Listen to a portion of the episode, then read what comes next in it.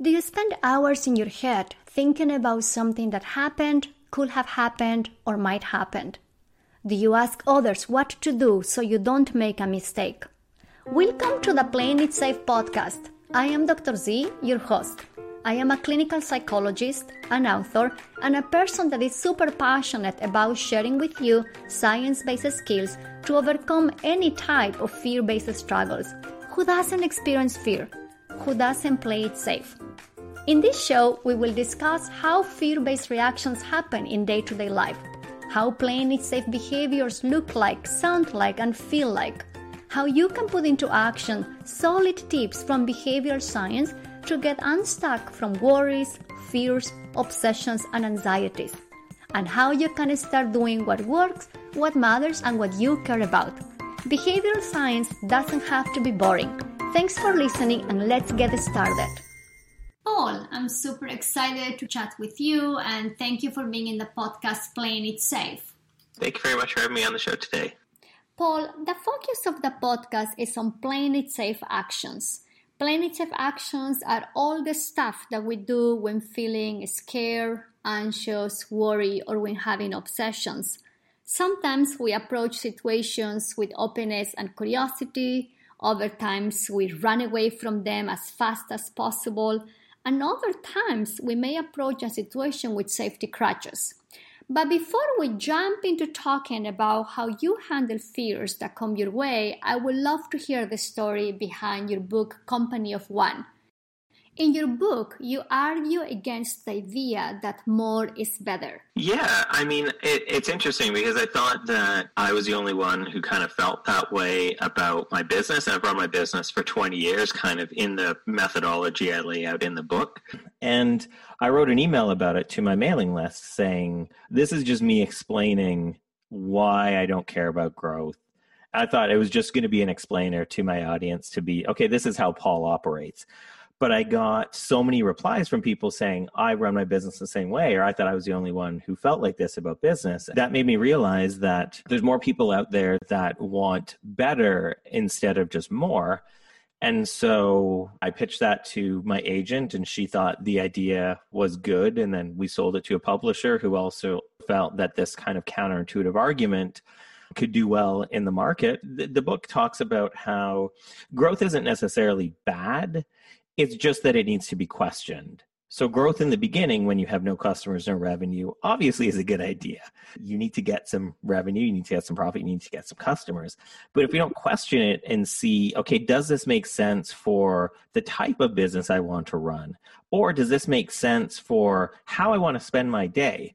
If I was managing 500 people, my day would look very different than if it was just me sitting in my home office, which I'm doing right now, doing work as just a, a, a, very small company, right? So that's really what the book is about. It's, it's not meant to be you are one person running a business. It's meant to be what's the smallest size possible that makes sense for your business while keeping it enjoyable for the customers who are supporting it. I appreciate that you just clarify what you meant with the title Company of One, what the book is about, especially because I'm sure that there are people that just take it literally that your company is just you and you. All the time, people like to joke because one of my businesses I run with a co founder, Jack, and they're always like, Oh, I thought you had a company of one and you're a two person company. So I get that joke on Twitter probably two or three times a week, but I don't mind. If people are thinking about me and they're thinking about my book, then I'm happy. I'm curious if you had any concerns about how people may perceive you or may have judged you because of the book. I think a lot of the growth that we seek, especially in business, is is very ego driven. And I think that ego, obviously, I'm talking to the right person, ego can be good or bad. So when we start a company, we have the ego to say, whatever exists in the market, I could do better because I'm starting a business and I want to serve customers in this market. So my ego says that I can do a better job, so I start a business. Mm-hmm. And that's good. I, I think that's great. I think a, a lot of people should be entrepreneurs if they feel that they can do a good job and serve an audience really well. But I think where ego leads us astray is when we start to think about okay, what is the perception of my business to my peers, to my audience, and that sort of thing? Where if I tell somebody, say I'm at a dinner party and I tell somebody, oh, I run a business, and they're like, what is the business? How big is it? And if I say, well, I run the business out of my house from a spare bedroom, that may not sound as good as, oh, I have 1,200 employees and 13 offices across four countries that might sound really good, but in, that scenario, if that's what we're chasing, then we're really building our business to look good for other people. And I don't want to be in that position. I want to be in a position where I like the business that I run and I like working on the business that I run. So if it's a small business, if it's a remote business, mm-hmm. then that's fine. It looks good for me. And I don't care if it looks good for others. I wouldn't want to be at a dinner party where I'm judged by how large my company is. I'd rather talk about sports or something fun. Mm-hmm. totally get it. I love that you are very clear about what you're doing and why you're doing it in the way you're doing it. Let me switch gears a little bit. Because the podcast focuses in how we handle fear, I am curious how, as a business owner, as a creative person, how it has been for you to handle fear based reactions for sure. I think that there's a misconception that people who take action or do things don't have fear. And I think it's you can have fear and take action anyways. So I can be afraid of a decision and I can act on it anyways. So in the past, I've had a lot of times I didn't start a product business for several years. I actually didn't write my first. That that's a good example. My my my first book was a a cookbook, and I kept putting off writing a cookbook because I felt, well, I'm not an author, I'm not a professional chef. And I realized one day that this was kind of a silly idea because the only way to be an author is to write a book. So if I write a book, then I can be an author. Mm-hmm. So that fear that was holding me back wasn't really valid. But it still it held me back for a couple years to do it because I felt, well, I'm not a writer, I'm not an author, so why should I write a book? And then I mm-hmm. realized it was the opposite. If you write a book, you're an author, so why not just do that? Right. And I guess for me now in my life, I'm more afraid of not making a decision than making the wrong decision because I know I'm going to make wrong decisions. I know I'm going to make wrong decisions all the time. Mm-hmm. And I know that if I make a wrong decision, as long as it's not too big of a decision, mm-hmm. and I can change my mind or I can fix it after. So I never want to make a decision that's so big that it'll ruin everything indefinitely. But if I keep making small decisions, even if they're wrong, I can fix them or go back or change my mind or do something about it. Whereas if I don't make any decisions, then I'm stuck in the exact same place and I want things to change, but I'm not doing anything to change them. That's a beautiful differentiation.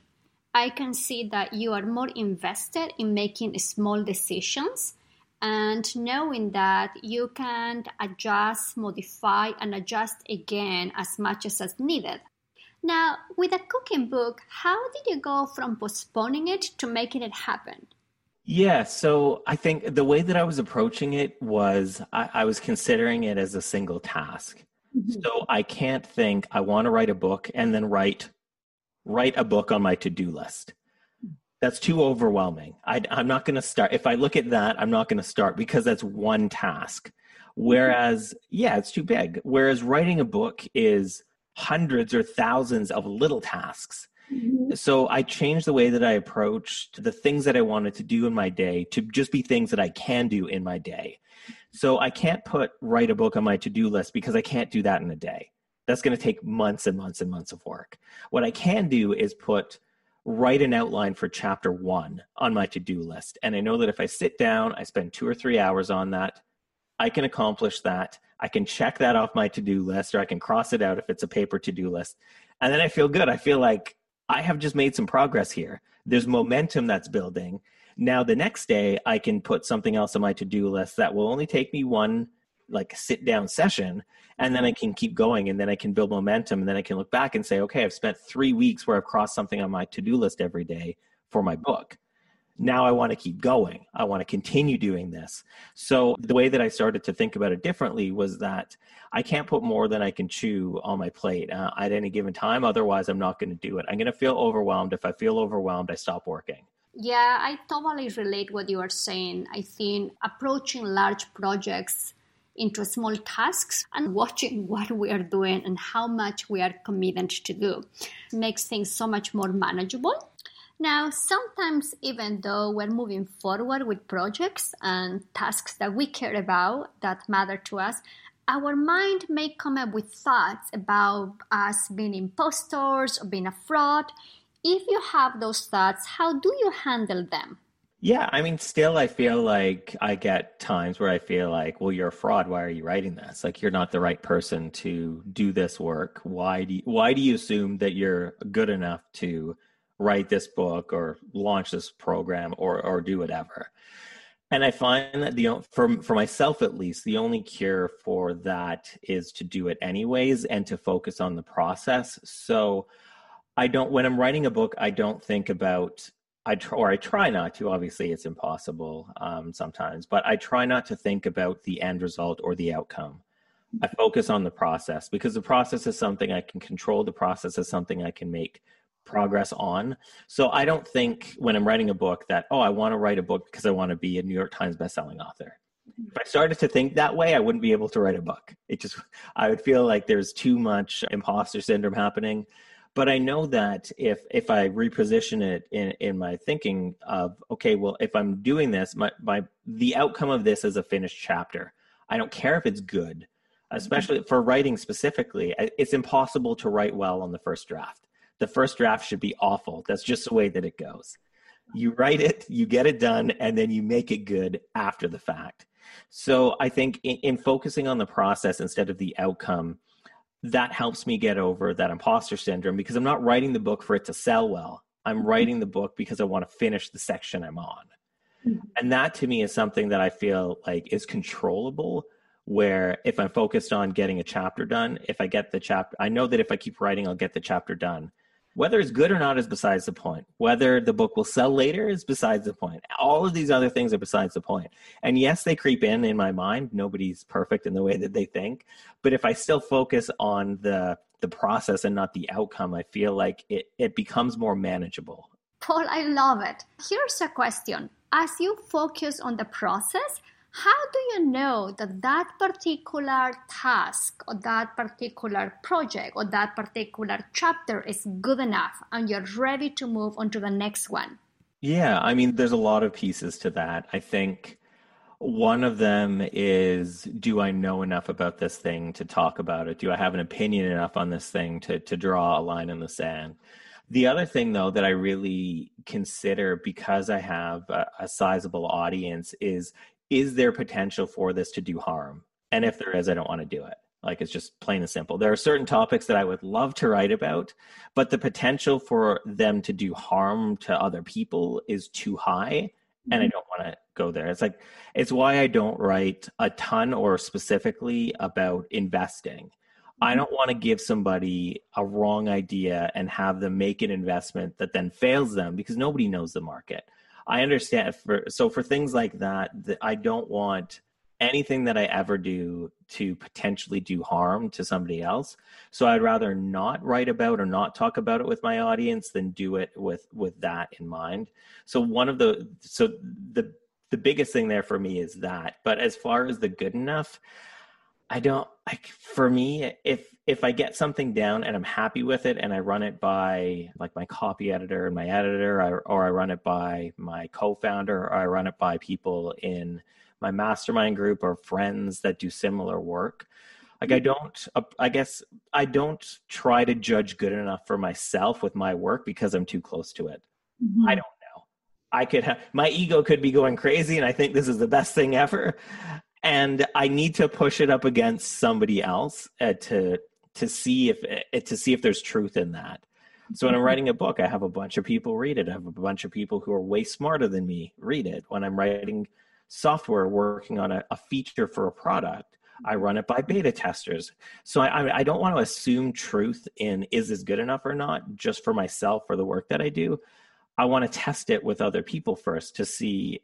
They'll tell me if it's good or not. I have a lot of friends and a lot of people in my life who aren't going to bullshit me on if they think something is good or if they think something is bad. And I think a lot of times for people like myself who work for themselves, I think that we feel like we have to be lone wolves and we feel that because we work for ourselves, we have to work by ourselves.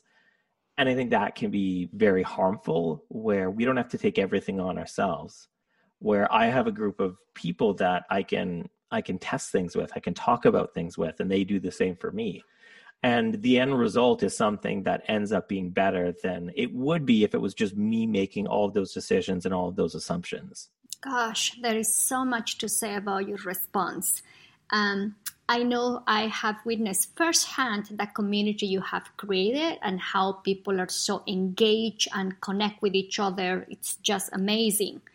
So, maybe one question that I have for you is what would your advice be for someone that wants to do something at a small scale and is afraid about being alone or doing things lonely? Make time for it prioritize that as something that matters to your business because it absolutely does.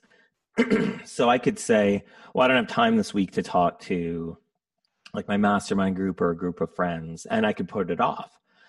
But I know that that helps me, right? So I make time in my week to have these conversations, to seek out others who are in similar places and connect with them, right? So we don't make time for the things we don't prioritize. So prioritizing having a group of people that you can bounce ideas off of, I think is one of the most important parts of running a business.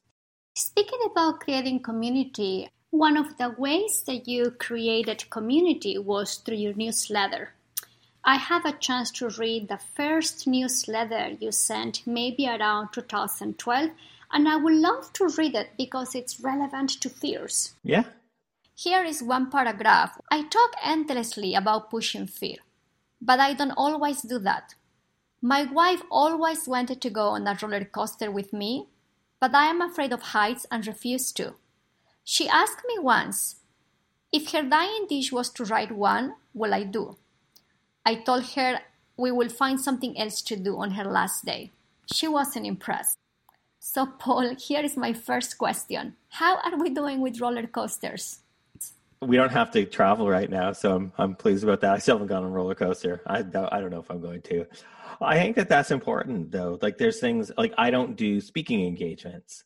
It's not something I've done that. I'm not. I used to be a, a touring musician, so I'm used to being on stage. It's just not something I like doing, and it's not something I enjoy. So I just I just blanket. I don't do speaking engagements and just like um, roller coasters or heights it's not something that i like i've actually been on roller coasters before when i was a kid didn't like them mm-hmm. why would i do that if i don't if i don't like it i mean I, I, probably will just so my wife can leave me alone about going on a roller coaster with her at some point but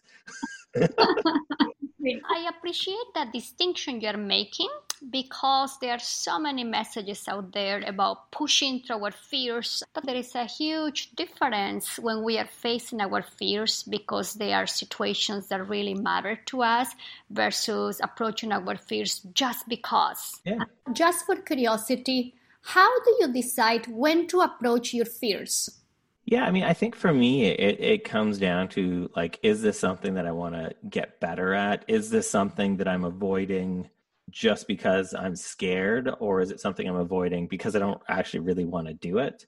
Mm-hmm. And so I'd rather examine things like that and not just blanket say no to things first. But if I do come to the conclusion that this is just like speaking engagements, I'm so glad that I don't, that nobody's asking right now because nobody's traveling I just it's not something I'm interested in. It's not something I want to get better at. It's not something that I want to figure out about myself.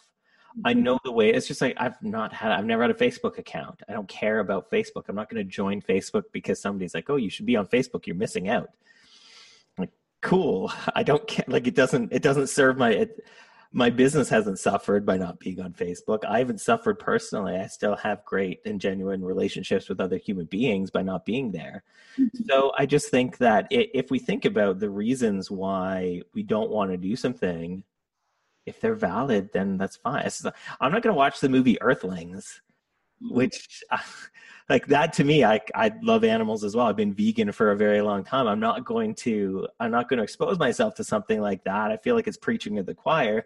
I'm not interested in factory farming personally, so I'm not going to watch horrible horrible slaughter for a couple hours. that just that would that would wreck me uh, mentally for a very long time. I don't want to expose myself to something like that. So I think it's good to have those kind of boundaries to protect ourselves. Yeah, I think it's very helpful to take a look why we are doing what we are doing. What are our drivers? I know that for me, when learning about acceptance and commitment therapy, like 15, 17 years ago, one of the biggest things has been learning to ask myself, what's my value behind this behavior? What's my value behind this action? If I do X, does it help me to be the person I want to be? For you, how did you reach that place? When you ask yourself if there is any growth before doing something, when you check what you're avoiding, and learning to discriminate when you approach something that can be scary and when you let it go? Yeah, I mean, that's a good question. I think a lot of it just comes down to um, a lot of the things that you were saying. Like, is this something I value? Is this something that could be an opportunity for growth for mm-hmm. me? Is this something that I'm actually interested in? Um, yeah, because I don't like I don't want to do I don't want to not I don't want to not do something simply because I'm afraid. I need to figure out why I'm afraid and if that fear is valid mm-hmm. then that makes sense. It's just like I don't want to stick my hand in the mouth of a shark or an alligator. I'm afraid to do this, but I think that that fear is very valid. Mm-hmm. mm-hmm. Right? So I, I, just need to examine the the validity of why I'm afraid of something or why I'm not interested in something. And Paul, how did you learn to think that way? I think that's that's something that's kind of come about as I as I've gotten a bit older and just started to to question reason. I think a lot of us make decisions and they can be unconscious decisions or we just know in our gut that that's a decision but i guess now at the point that i'm at in my life i like to figure out okay well why am i making that decision and that wasn't always important to me knowing why and there's still there's some things in my life where i just know that the decision is right for me to make and i don't know why mm-hmm. Mm-hmm. and that's just the way that's yeah i mean sometimes like i want to have that question i want to be able to figure it out in my mind but I don't always have the yeah I don't always have the answers to those questions. And how do you handle those moments when you don't know the answer to something, when you don't know how things are going to be? I'm asking because dealing with uncertainty can be sometimes really hard for people. Yeah, I mean, I think that I think that my gut doesn't really lead me astray very often. So if I feel strongly about a decision but I don't know why, probably mm-hmm. just going to make it anyways and then hopefully i can change my mind later if i need to. But yeah if i feel like i know that this is the right answer but i don't know why i'm probably just going to go with it. I hear that there is a lot of curiosity and experimentation and adjusting as you go. Now dealing with uncertainty can be very tricky and many times we handle our fears of not knowing by coming up with hundreds of backup plans what would your advice be for someone who is starting a project and they don't know how it's going to be? Yeah, I mean, consider the risk and consider the worst case scenario. Mm-hmm. Right? Like a lot of decisions we make aren't going to ruin us indefinitely or ruin our businesses indefinitely. And I think that that can be kind of freeing. There was it was in the book The Antidote by Oliver Burkeman, where he read a study uh, about, I think it was like yelling something every time there was a stop on the subway, and he was really, really scared to do it because he's gonna look like a he's gonna look like a weirdo. And but he's like, okay, I'm not gonna die if I do this. This isn't going to ruin me as a journalist if I do this. Mm-hmm. And if you if you start to think about, well, okay, well, what's the worst that can happen? It can be a little freeing yeah so I, I like to like i'm not a very risky person so i do want to be curious and, and experimental as you said but i don't want to i don't want to experiment or risk at a huge level i want to do it at a very small level where it can just be like let me talk about this subject for one article in my newsletter mm-hmm. and see how i feel after that mm-hmm. instead of writing a whole book on the subject first and being like oh i guess i shouldn't have done that right so i want to take little i want to take little tiny risks and experiment in a very small way over and over iteratively until I get to a conclusion as opposed to just making one massive leap and being, I hope this works out because if it doesn't, I'm screwed. That's a beautiful advice. I love the idea of approaching projects at a micro level and seeing how they go. Now, given that our mind is all the time coming up with all types of content, many times when we are starting a project, even though we are experimenting and adjusting as the project unfolds, our mind may come up with thoughts like, Am I the right person to do this project? Do I know enough? Do I have the expertise to be working on this project? So, how do you handle those thoughts?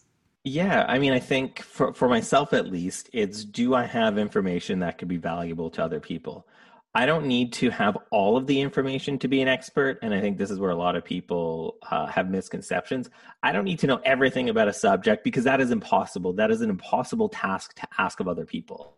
I think that that's important because I think there's a, a lot of misconceptions here where an expert doesn't have to know everything because knowing everything about any topic is an impossible task. It is absolutely impossible to know everything and every nuance about any subject. It's just not it's not possible. So where I consider things is okay, do I know more than somebody else who is not as far along on the journey and could that information then be valuable to them? And if that's the case, I don't have to know everything. I just have to know a couple things. And if I share those things and they're valuable, then that's that's a good thing. And I like to start off small. Like I'm not going to like go into my office and just build something for a couple years and then release it. Mm-hmm. I think that that's that's too big of a risk, as I've talked about many times in this conversation. That's too big of a risk. I want to test things. I want to test to see if my expertise is valuable. So before I write a book, I'm going to write a bunch of articles on the subject.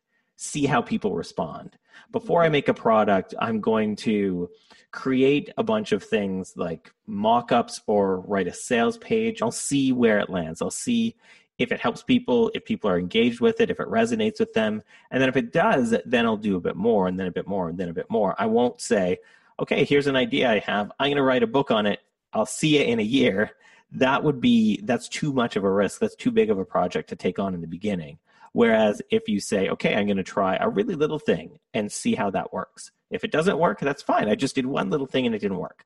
Didn't take me that much time and now I can move on to something else. If it does work, then you can say, all right, how can I build on this? Because this was something that people are interested in or people that or or something that people found valuable and that sort of thing. So going really really small and really really iteratively I think is really important. Mm-hmm. Again, I love the experimentation and the process based approach.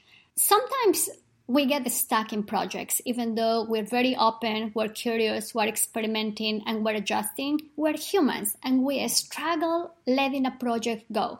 When was the last time when you experienced something like that when you couldn't let go of an idea?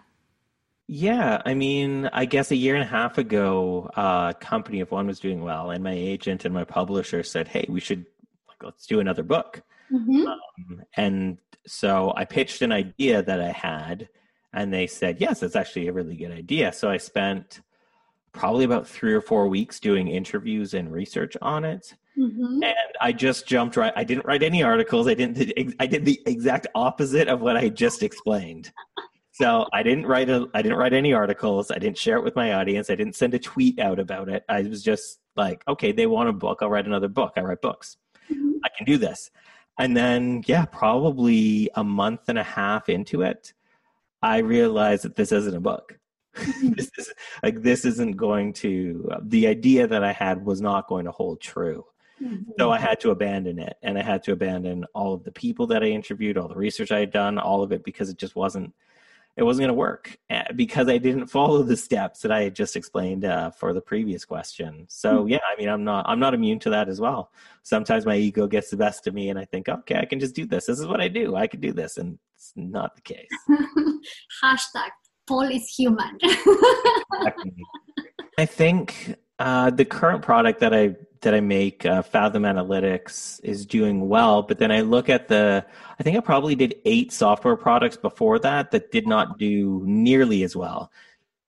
so I tried eight times to make a software product before one worked. Mm-hmm. And in all of those times, I thought, okay, this is something that I can do. I tried it, I worked at it a little bit, and I kept building on it. And still, I got to a point where I got one little piece done, and then it didn't, it no longer worked. And then the whole thing didn't really work out. I mean, that's part of entrepreneurship is thinking that you have a good idea, testing it, seeing that there's people. I did pre orders for a bunch of them where we generated significant revenue pre ordering it. And still we we got it built and it, it just yeah it didn't it didn't work it wasn't sustainable so we had to let it go i think sometimes it's hard to let things go because we are emotionally attached to an idea like we care so deeply that our feelings are involved and makes it harder for us to say i have to just drop this yeah exactly i don't want to be attached to my ideas unless i've tested them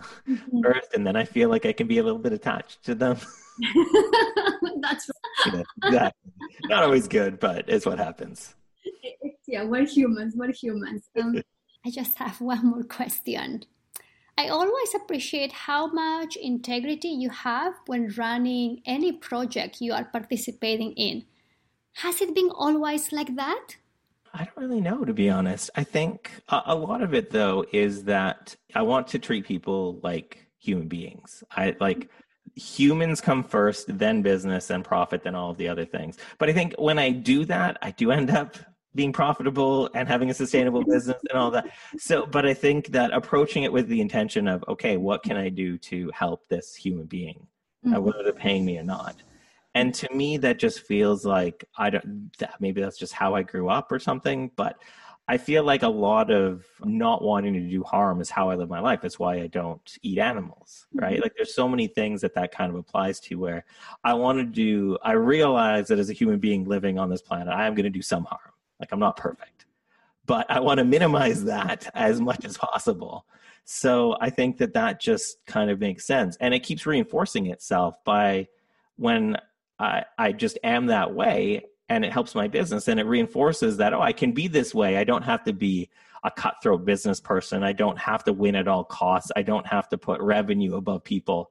Mm-hmm. I can do things the way that I feel is right and it benefits me and I do well because of it. So it just keeps reinforcing that, okay, if you're just going to try to do good and try to do as little harm as possible, then it's going to pay off. So why not just keep, why not just keep doing that? Mm-hmm.